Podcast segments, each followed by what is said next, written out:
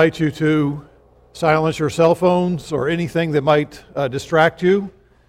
I feel as though um, this portion that we're going to look at of God's Word, I believe, is very compelling.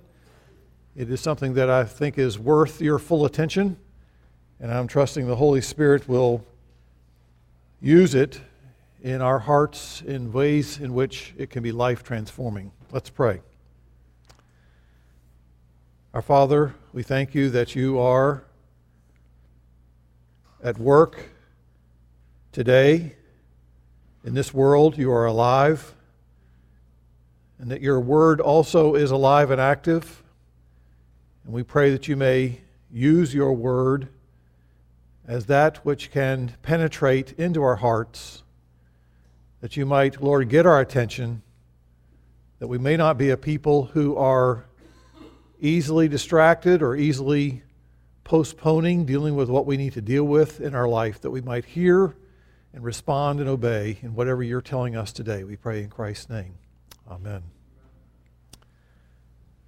Suppose if we approach the book of Acts in a sort of a new, newfangled way. Suppose we were to come to this book and it's divided up in all its different chapters, but we take the chapters and say this chapter is like an act of a dramatic play that unfolds. So, for example, we would say if we're in the 24th chapter of Acts, which is where we are, hope you'll find your way there in your Bible on your tablet, but we think of it as Act 24, and in this particular act, we're going to notice today that this unfolding drama that we've been looking at over a number of weeks and months is really the true life story of Jesus who continues to act, who continues to be involved in the world through his Holy Spirit, and that he's at work in the lives of his witnesses, in the people who are speaking forth the gospel, the good news, and it's being spoken in a way in which it's going outward and further expanding in all directions. And so we have now, in this 24th act, if you will, Act 24, we now have three scenes that are going to unfold in this Act 24. There's scene one, there's scene two, and there's scene three. And each scene has a person that seems to be in the spotlight. The first scene features a guy by the name of Tertullus, and I picture him as being as wearing a very expensive suit. This is just my way of upgrading a little bit. Look at this. Let's read first. Uh, let's say the first eight verses here, the first, um, well, let's read the first nine verses. Acts 24. And after five days, the high priest Ananias came down with some elders. He's coming down from Jerusalem with a certain attorney named Tertullus. And they brought charges to the governor against Paul. Paul's the one who's now been arrested. Uh, he had a hard time defending himself there in Jerusalem, and now he is in Caesarea.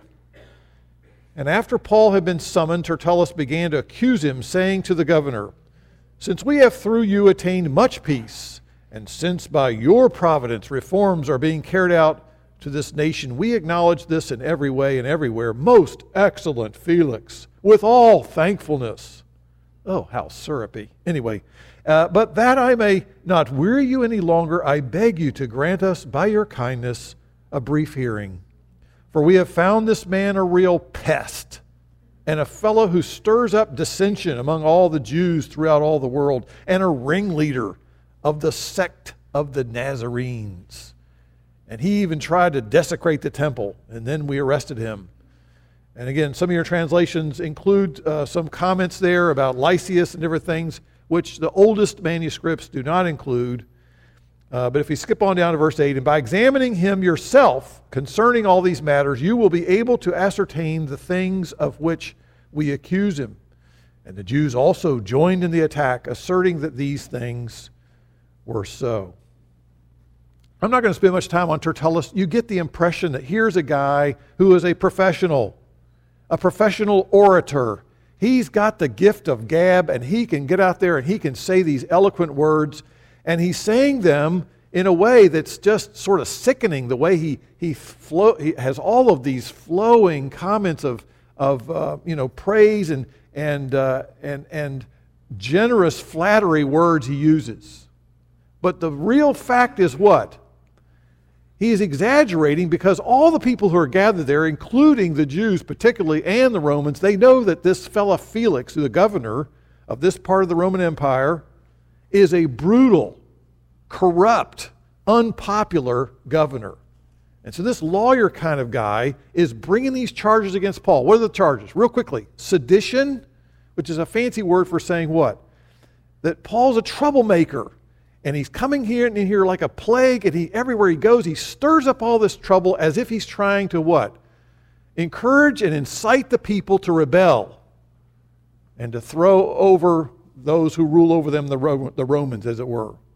That's the first charge. Second charge is heresy because he's talking about things that are just absolutely not appropriate to hold to. These things that are far beyond what the, what the Torah would teach, and that he's guilty of blasphemy, coming in, desecrating the temple. So he lays out these charges. Now, the prosecutor, and that's this Tertullus guy, he's the one bringing the charges. He lacks integrity. There's no witnesses who can verify what he's saying. It's full of exaggeration. It's full of distortion. As a matter of fact, if you look at the previous chapter, uh, previous act, if you will, previous chapter, uh, 23, there's a letter in there from the ruler who says none of these charges have been proven. This guy doesn't worry; he's not deserving of death or imprisonment. So we're going to come to the end of scene one. What do we have here? We have a guy who has no He's, he's uh, pretty much has no facts to back up what he's saying. He has no eyewitnesses who are verifying that what he says is true. And he is a paid, phony witness, in a sense. He has no credibility. He's using his words to destroy the guy who's now being accused. It's Paul. He's the gospel witness. And I want to move on to him now. So we're now in, that was scene one. Here's scene two. In order to get an understanding of what's going on now, look at how the focus now is on the Apostle Paul as he now stands up and he defends himself and gives his rebuttal and response to the charges. Verses 10 through 21. When the governor had nodded for him to speak. Can you see that?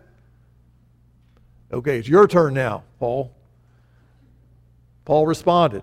This is what he says Knowing that for many years that you have been a judge to this nation, I cheerfully make my defense.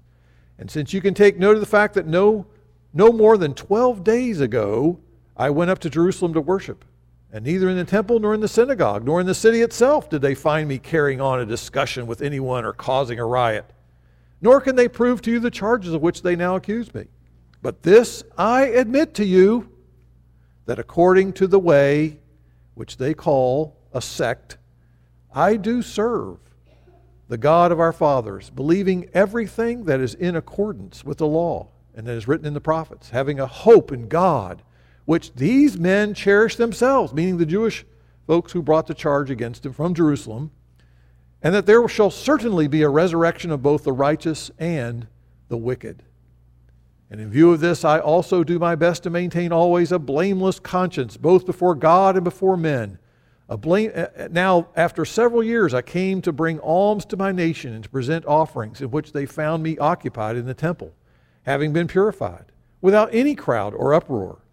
But there were certain Jews from Asia who brought, who ought to have been present before you to make this accusation, if they have anything against me. Or else let these men themselves tell what misdeed they found when I stood before the council, other than for this one statement which I shouted out while standing among them For the resurrection of the dead, I am on trial before you this day. Now, here the governor gives him a chance for him to speak and to give his answer to the charges. Notice that Paul denies committing sedition. He says, Listen, I've only been just showed up here very recently, short time ago, 12 days ago. He says, I haven't had time to stir up all of this somehow, you know, inciting the crowds and all sorts of. He says, "No, I haven't. I didn't give any speeches during that time. I've done nothing." That's a true statement. Notice, secondly, he says, "Listen, I haven't. Also, I'm not proclaiming any kind of heretical teaching. As a matter of fact, he says." I am affirming and I agree with the charge made against me that I am a follower of the way. He says, I do agree with that. But he says, the way And the message of the way is the message of Jesus Christ. It's the message of the resurrection. It's the message of what, in indeed, the way of salvation that God has promised, which was totally being pointed to the whole time in the Old Testament, in the uh, Hebrew scriptures. That is the promise of salvation. It has come through Jesus Christ. It includes a resurrection. And therefore, he says, Listen to me. I'm telling you the truth. I'm telling you the truth. So much so, he says, my, I am so impressed with the fact that the reality of the resurrection is true. I'm speaking in such a way as I try to show my conscience doesn't offend God because I know He's alive and He knows what all is going on, and I'm trying not to offend people around me. I'm being a person of honesty and truth before you this day because I'm accountable to the ultimate judge. Then, lastly, Paul says, Listen, I didn't desecrate the temple. I came there bringing offering. I came there to try to help minister to people who were hurting in the area, and I did so as a ritually purified Jew. None of these charges are true. And Paul, verse 18, is also saying, hey, where are the accusers? Where are the people who brought these charges? They're nowhere to be found. And so, what Paul basically is saying here is, I've got nothing to hide. I'm not, I'm not standing here running as if there's something I have to be uh, found guilty here. He says, Listen here, my motives were primarily for the purpose of helping the needy. That's why I came to Jerusalem. It's interesting to think that Paul, in his attempt to minister, knowing that there's a lot of opposition out there, I wonder if he's heeding what Jesus taught about the idea of doing ministry in Matthew chapter 10. Jesus sends his disciples this is, does not include Paul now. He was not a, one of the, the 12 there at that time. But he sends the disciples out on a training mission. And he says, Listen here, I want you to go out and I want you to now minister in my name. And he says this He gives them a warning. He says, I'm sending you out as sheep among the wolves. That's an interesting setting, isn't it? You're sheep and you're going out among wolves. And this is what he says. Mark 10, I mean, sorry, Matthew 10, 16. Jesus says, Therefore, since it's a, such a, a very challenging situation with lot, so much hostility against you, he says, be shrewd or wise as serpents, and be innocent or pure as doves. He says, in, in light of the fact that you are, there's so much hostility you face as a gospel witness against a world that rejects all that, he says, be clever in your strategy. And be blameless in your witness for me. And that's what Paul was. He is a blameless witness for Christ. What does that mean? He's a person of integrity. He is a person who is adopting, has adopted high personal standards. That his morality and his truthfulness are things that he values greatly. And notice that does not mean that Paul was without fault. We said last week, and you can listen to this online and if you weren't here to hear it, but we know that Paul was not perfect. He did mess up. He was, he was not without fault, but he took responsibility for his fault, and he was certainly not trying to cover up his deficiencies. But he was a person who what? The standards of integrity were evident in his life because he knew that ultimately he was living for his king who knew everything about him before, he was, before whom he was accountable. Matter of fact, Paul's standards, he says in 2 Corinthians chapter 1, his standards of the way he approaches ministry as a blameless, as you will, if you will, witness is this. First, 2 Corinthians 1, verse 12. Our proud confidence, Paul says, is this the testimony of our conscience that in holiness and godly sincerity, not in fleshly wisdom, but in the grace of God, we have conducted ourselves in the world and especially toward you. What does that mean? It means that Paul, I believe, as a follower and a witness of Jesus Christ, tried to avoid any and all strategies that sought to use people, to sort of somehow manipulate people to try to distort the truth of the Word of God to make it sound like something that really wasn't actually what it means. He doesn't do that to people. He was a straight shooter. My friend, that is a, such a helpful reminder to us in gospel witness that when the, when the scene two is we see a faithful, I'm sorry, we see a blameless witness for Christ who's living a life of integrity. What a difference that makes. When you speak, then it's not like somebody say, Well, I can't believe you because you, you don't tell the truth in these areas. No, I'm trying to tell you the truth in every area of life. Now, I want to continue on here because I want us to notice Paul not only was a blameless witness, but he was a faithful witness, verse 22 and following. I'm getting a little ahead of myself here, but I have to go here because the scene moves to Felix. That's scene number three, but I got to go there anyway. But I'm still not finished with Paul. Verse 22. But Felix, the governor, having a more exact knowledge about the way, that is, Christianity, put them off, saying, Listen, when Lysias, the guy from the Roman ruler there in Jerusalem, the commander comes down, I will decide your case. And he gave orders to the centurion for Paul to be kept in custody and yet have some freedom, and not to prevent any of his friends from ministering to him. It's like a house arrest kind of thing.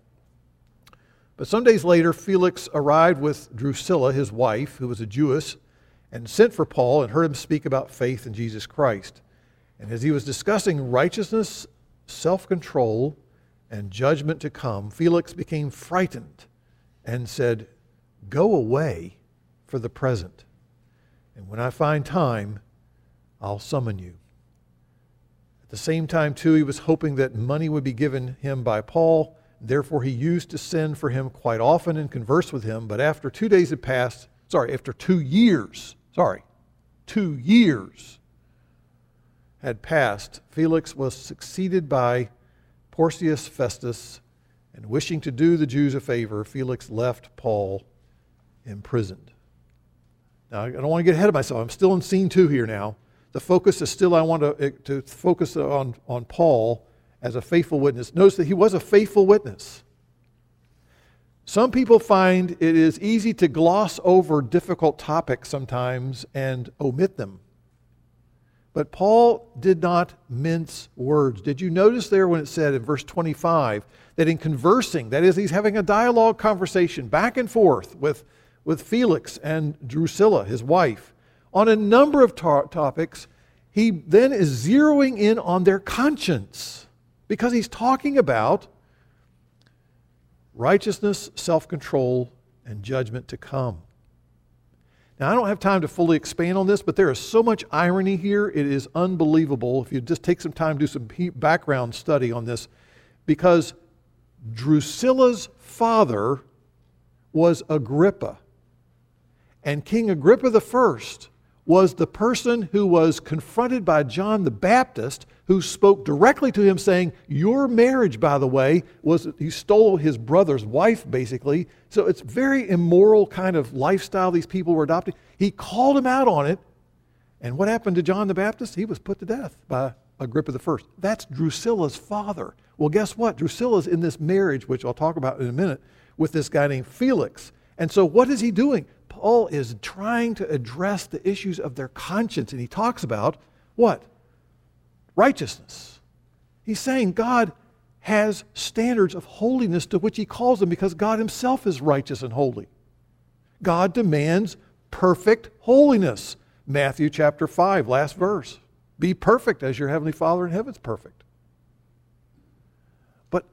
Obviously we don't meet that standard. Why? Because our attempts to do so is we're lacking in self-control. Can everybody relate to that? Do you ever do exactly what you intend to do and always follow through or always not do what you're not supposed to do?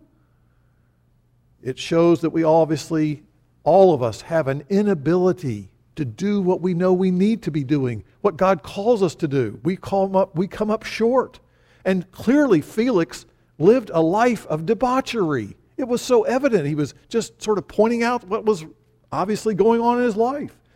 As a matter of fact, Felix stole away again this woman, Drusilla, who at the age of 15 became his wife, and she was married to somebody else. Again, these people are, are just sexually immoral, the kind of culture in which it was just a very loose kind of arrangements. And apparently she was just drop dead gorgeous. I mean, I, I read that in numerous commentaries. And what does he say? If we know the standard is righteousness to which we're called, and we don't have self control, and therefore we're guilty, guess what? We face the consequences, which is judgment before the holy God. If you fail to live up to God's standards, we all will be judged. Now, that's a conversation that takes some time to get into it, right? He had a number of years, a number of opportunities to talk about these things with him, but he talked about them. And notice then, having laid those things out, verse 24 says that Paul made known to Felix and Drusilla the faith, not just faith, it's the faith, which means the body of truth about what Christianity is all about. It means that talks about God in his holiness is the God who made all things, but he's the God who also provided his Son, Jesus Christ, the eternal Son of God, took on human flesh, lived a perfect, righteous life. He met the standards of God as God. He was sinless, and he was never lacking in self control. As a matter of fact, Jesus Christ, even though he had never sinned, put himself in such a way, he humbled himself that he took upon himself the judgment and the punishment that you and I deserved. Paul lays out him the good news that those who place their faith and trust in Christ as a substitute can be forgiven, can have a relationship with the holy, righteous God who made us, to enjoy Him, to know Him, to find life in Him. The point of what I'm trying to say here in act in scene number two is that gospel witnessing at some point needs to deal with sin. It's an uncomfortable topic. It's a topic our world doesn't want to hear much about. Why? Because everyone wants to do whatever they want. No one tells them what's right or wrong. But my friend, that's delusion. No one lives that way. If you push that to its logical extent, it makes no sense. We all live with some measure of right and wrong. There are these boundaries that God has, has ordained in our world. Everyone is lacking in righteousness. Every sinner has broken God's holy standards. And therefore, we are all accountable to God. And the consequences of, the, of breaking God's laws, breaking God's standards, is that we are therefore standing before God, dealing with the fact that we are under His wrath right now. It's not a popular topic, but it's an important one if we're to be a faithful witness. And Paul, I'm convinced, I think in that conversation back and forth those two years, I think he probably told him his own story. He says, You know, I was going on my way, going on my way, going on my way, and one day, man, I stood before Jesus Christ, the resurrected living one, and he held me to account saying, What are you doing? Stopped him in his tracks.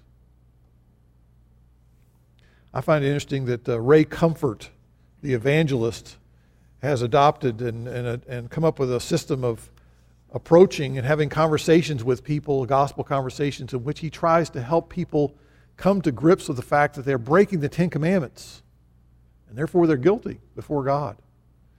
And so he starts off and asks the question Do you consider yourself a good person? After making small talk. And eventually the person says, Yeah, I, I, consider myself a good person. He says, Well, let me ask you a couple things if you consider the standards.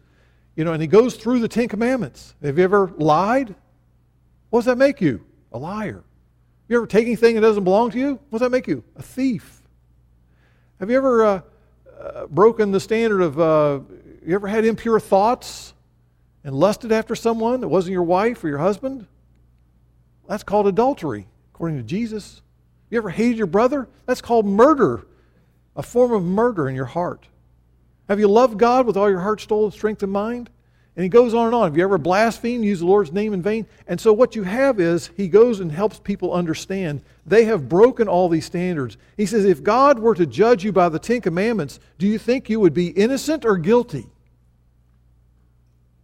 It brings them to the point where they're realizing, wait a minute, I think I'm a lot better than I really am when I look at the standards. And then he asked the question Do you think you would go to heaven or hell? based on that standards, on those standards. The point here is what I'm trying to say is that clearly Paul was a faithful witness, helping people come to grips with the fact that they need to deal with the reality of sin committed against a holy God. Have you dealt with that in your life? Has anyone ever explained that to you? It's, it is the issue that all of us must grapple with. Notice that also Paul, and again, scene, scene two here, not only is a blameless witness, he's a faithful witness, but notice that he was a persistent witness. Again, Paul was innocent of the charges brought against him, and yet he's forced to remain there. Felix just sort of cops out, you know, eh, I'm not going to deal with this mess. I don't want to get involved. I don't want to cause another riot. I'm just going to have him sit here. And he's held here, but he has lots of freedom. And so he lingers there two years in what I would call minimum security confinement. And during that time, he's having all these discussions, gospel conversations, again and again with Felix and Drusilla. He didn't give up on them. He answered their questions. He went over the basics again and again and again. He kept pointing him to the sinless Savior who came to seek and save the lost. Well, what was Felix's focus all that time? He's only got one thing on his mind his position of power and money. That's all he's really concerned about. But Paul, what is he doing? Paul's focus was on faithfully speaking the truth in love. And that's what he did. Now, let's never think that we can accurately discern the heart of people with whom we engage in conversations about spiritual matters. But our focus needs to focus on what? Being faithful before God. We're His ambassador. And so we speak the truth to those around us by asking good questions, by listening carefully, by providing biblically accurate answers to whatever we know at that time. If we don't know, then we say, Listen, I don't know, but I'll find out and get back to you. That's integrity. And then point to what God has done in Christ. Point to what God has done to transform your heart, to impart new desires and new longings and new loves that you have in your life. To transform you from a person with a hard heart to a person who loves God loves Christ and loves to talk about the good news of the gospel. Well, that's scene number two. That's a powerful scene, I'm telling you. The more I meditate on it, the more it just warms my heart to say, Lord, use me that way. And then I want to move to scene number three. And here we've gone from triumphant, triumphant in terms of his ability to focus on Christ, and now we're going to tragedy. Here in scene number three, in Act 24, it moves in a tragic direction as the spotlight now shines on this guy named Felix. Think someone who's wearing gold rings, he's got lots of impressive robes on, he, he just reeks of money and power and he is a gospel witness recipient. He is someone who has been hearing gospel truth. But who is this guy? What is his life really like? Well, one Roman historian put it this way He was a master of cruelty and lust who exercised the powers of a king, but he had a spirit of a slave. Another person described him as being unscrupulous. That is, his ethical standards were very low. He was brutal. He was a scheming politician. Matter of fact, whenever there were the uprisings, he would have all these people crucified. It was just, he would just uh, clamp down on them with such tremendous uh, violence and force. Again, his wife was his third wife. Drusilla was his third wife. And so clearly his heart was focused on money, pleasure, and retaining his political power no matter what the cost. And if you think about the heart responses of anyone like Felix, they're similar to what you read about in 2 Timothy chapter 3. He was a lover of self, a lover of money, boastful, arrogant, ungrateful, unholy, unloving, without self control, brutal, lover of pleasure rather than being a lover of God. And so I've described him as a person who, in hearing the gospel, is a person who is what? Morally corrupt. Like all of us. We're all in that category because the list I just read for you from 2 Timothy 3 applies to every unbeliever, essentially. That's what the condition of our hearts are. We're all transgressors of God's law. We're all morally corrupt. We've all broken and defied God's authority and laws. And the reason is because we are loyal to our idols of our hearts. That's what we are living for rather than living for God. Our hearts are captured by things and people rather than God. And so Felix is focused on living in the moment. He's living for the here and now. But God, in His mercy, in scene number three, has been coming to Felix, bringing to him through Paul gospel witness. Oh, how privileged he has been to repeatedly, on numerous occasions, had the scriptures explained to him. Verse 22, it says of Felix, what? He had a more exact knowledge about the way, about Christianity. He knew about it. He was not in the dark. He had been taught about it. He understood the basics. And so, therefore, he was clearly taught. Felix was clearly taught. He heard about the holy God who made all things, the God who had love and compassion sends his son, Jesus, fully God, fully man, lived a perfect life, was rejected, crucified, raised to life, bearing the punishment that we deserve. I just said all these things. This is the wonders of the gospel and now we've been raised to life, signaling that the payment that Jesus made in laying down his life was a payment that was complete and accepted by God, and therefore that Jesus has been triumphed. He has triumphed over sin and death and hell. This he all knew. It's not like he's in the dark. And Felix was given the light of the gospel through a faithful witness like Paul. And here is Paul, brought there by the sovereign hand of God through all this of these machinery of what's going on in these protests and whatever, and he's brought right to this guy as an act of mercy to, to Felix and Drusilla. They're hearing it a time and time and time again, clearly, consistently, hearing the good news. And here is the tragedy of scene three that Felix, for a brief moment, is impacted by what he's heard and what he knows to be true. Verse 25. He's heard about Jesus. He's heard about the fact that we are called to a righteous standard and that we're to be a self controlled people. And he knows full well that he is going to face the judgment seat someday before the true King of Kings, the true Lord of Lords. And verse 25 says, He became frightened. You ever seen a grown man of great power shake in his boots? He was doing that. He was terrified. He was highly alarmed. And for a moment in time, Felix not only was a person clearly taught, he was troubled in his conscience. He had a troubled conscience. He was convicted of sin. And he was found to be a person who he knew that these things were true. He could not deny them. He, he, he was compelled by the, the veracity of what's been said. He knows what he's like.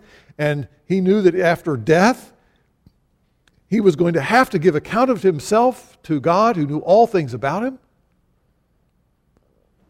He had nowhere to run for cover. He trembled.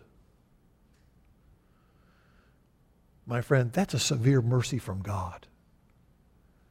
That you know that and that you begin to experience the effect of that upon your conscience, that you begin to tremble. That is a mercy of God in which God has got your attention. Oh, but the end of this Act 24, Scene 3, has all the elements of a true tragedy. Felix sends for Paul, verse 25, and he says, Listen, eh, I don't want to hear it anymore. He says, I'm, I do not want to, it, it's, it's too inconvenient now for me to deal with this any longer. Be gone. He puts it off. He had an opportunity to begin to find the remedy of what he needed to deal with his fearful conscience. And what does he say? Lastly, we learn that Felix delayed dealing with God on his terms through the gospel. He procrastinated. He didn't take the steps that he should have taken to escape the just condemnation that he would have to face one day. How tragic! How ultimately tragic that he would miss the opportunity to respond to the call of the gospel when he felt the weight of a guilty conscience before God. And his postponement, my friend, doesn't say it's going to be easier later on. The postponement in this matter of not dealing with your conscience before God and responding to Christ on his terms in the gospel is that it really means that we're going to fall deeper and deeper into the muck and mire of sin. Our conscience is not going to speak much louder after that moment. One thing as I've thought about this text, I've written down never assume a later time is the best time to do the right thing. Never assume a later time is the best time to do the right thing.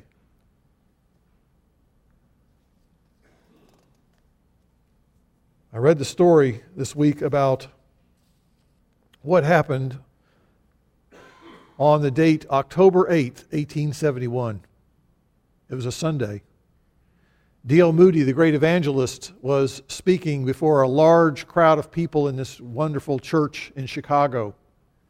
And in his sermon, he had said numerous times as he preached on a text in Matthew, he says, What, eh, which is what Pilate said, what shall I do with Jesus, who is called the Christ, the Messiah. What shall I do with Jesus? And he said, You think about it this week. And next week we'll deal with what the correct answer is. He sort of left it there. And as the service concluded, you could he- begin to hear the bells ringing and the various indicators that what? There was a fire beginning to take place in Chicago. It was the Great Fire of 1871, there were at least a thousand people died in that conflagration. All so many buildings were completely destroyed, including the building those people were sitting in. It's unclear how many of those people ever came back the next week. And Moody said that was one of the greatest mistakes of my ministry was not pressing the urgency to respond now. And that's what the scripture says. The scripture says in 2 Corinthians chapter 6, now is the acceptable time. Now is the day of salvation. Don't procrastinate. Taken from Psalm 95. Today, Psalm 95 says, if you hear his voice, don't harden your heart. That's what Felix did. It's a tragedy. Don't willfully turn away from the call of God in the gospel. Is that true of some of you? You've had the privilege of being in a church, of hearing the Word of God taught, explained, but you say, well, I'm going to deal with this area of my life some other time. I'm going to deal with my need to come to Christ on His terms, to repent, to put my faith in Christ alone, to surrender to Him, to completely yield my life to Him, to confess Him as my Lord and submit to Him as my Master. I'm going to deal with that maybe when I'm out of college someday, maybe when I'm older, maybe when I'm on my deathbed. My friend, don't be presumptuous. Don't deliberately refuse to respond to God's offer of salvation in Christ. Don't presume that you're going to have many other times to reconsider and become right with God. Now is the day. Respond to the good news. Jesus Christ came into the world to save sinners. Some people procrastinate and refuse to change their batteries in their fire, fire alarm. Other people postpone dealing with their tax returns until the day they're due. Guess what? They're not ready. Those are minor issues in some level compared to the urgency of your relationship with God. Transfer your trust to Christ alone. Be saved today. Repent of your sin and come to Christ. He will save you now, today. Let's pray.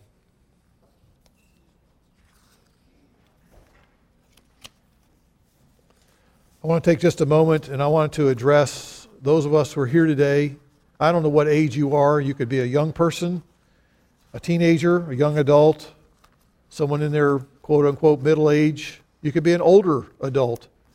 You could be a person who's been in church a lot, or you could be a person who's just here for the first couple of times. Doesn't make any difference. The question is which of these scenes do you see yourself in? Scene number two or scene number three? Scene number three is a person who said, Ah, it's too inconvenient to deal with Christ on his terms. My friend, don't be like that. God is calling you today. Today is the day of salvation. Don't play the part of a fool and think you have time guaranteed to you to some other time. Come to God on His terms. Come to Christ today. What's keeping you back? What's keeping you back from surrendering? For those of us who have been called to gospel witness in scene number two, What's holding us back from doing what God calls us to do? The urgency to be faithful as His gospel witnesses. Let's live a life that seeks to honor our judge, our king, our Lord. Let us take advantage of the fact that this is a day of grace. This is a day of mercy that God is calling us extending his open arms to come, to be saved, and to serve him. Lord, I pray that you would work by your Spirit. Indeed, if it takes someone even trembling, Lord, keep them awake all night if it takes that. Do whatever it takes, Lord, to keep anyone here tonight, today, from procrastinating, from putting off, from delaying dealing with you from ignoring your invitation to come and to find life in Christ, to find full forgiveness, to be reconciled to you, and to enjoy what really life is meant to be. Lord, would you, by your Holy Spirit, bring conviction of sin and righteousness and judgment? And I pray that you would draw many to Christ today. We pray in Jesus' name. Amen.